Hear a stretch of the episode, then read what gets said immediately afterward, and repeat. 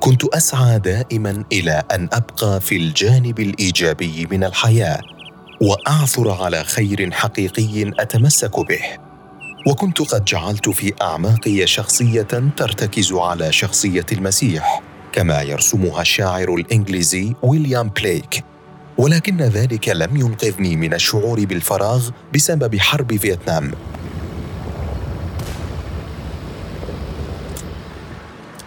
التي اندلعت بجنون في الستينيات والسبعينيات من القرن الماضي وكانت عاملا حاسما في حياة كثير من الناس.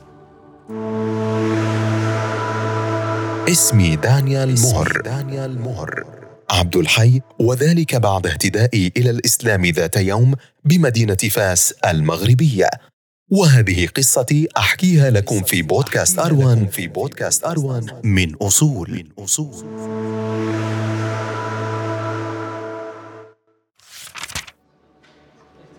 ولدت بمدينة أوكلاند في ولاية كاليفورنيا الأمريكية وفي أواسط الستينيات الميلادية حققت شهرة واسعة في الوسط الأدبي والثقافي في أمريكا وقد عدني كثيرون أحد أبرز الشعراء في ذلك الوقت.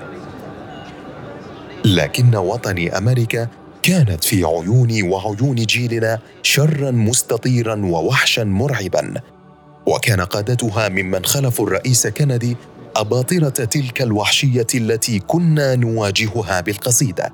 لكن كثيرا منا مع نهاية الستينيات الميلادية وبداية السبعينيات كانوا يعيشون في نوع من العالم البديل. وقد سئموا الطبيعة الوهمية الزائفة للوجود خارج طقوسنا الفنية والروحية. أما أنا فقد أوصلتني المحاولات في أوائل عام 1970 للميلاد إلى المغرب. لألتقي الشيخ محمد بن الحبيب الفاسي الذي دارت بيني وبينه حوارات مطولة عن الإسلام والقرآن وسنة النبي صلى الله عليه وسلم وسيرته. قادتني في نهاية المطاف إلى إعلان الإسلام ولأعود بعدها إلى الولايات المتحدة إنسانا جديدا. الواقع أن كل ما عشته في حياتي السابقة كان له علاقة بإسلامي ولعل هذا ما سهل أمري. فقد كنت بحكم كوني شاعرا دائم البحث عن مغزى للحياة. وهكذا عند عودتي إلى أمريكا عزمت على أن أكرس شعري لخدمة الدين الحنيف. فكتبت اشعارا تتوهج باسمى روحانية عرفها الشعر الإنجليزي المعاصر. ومن أشهر هذه الأشعار مجموعة قصائد حملت عنوان سونيتات رمضان. واجهت مضايقات كثيرة بسبب إسلامي إلى درجة أن بعض الناشرين الأمريكيين رفضوا طبع مجموعاتي الشعرية.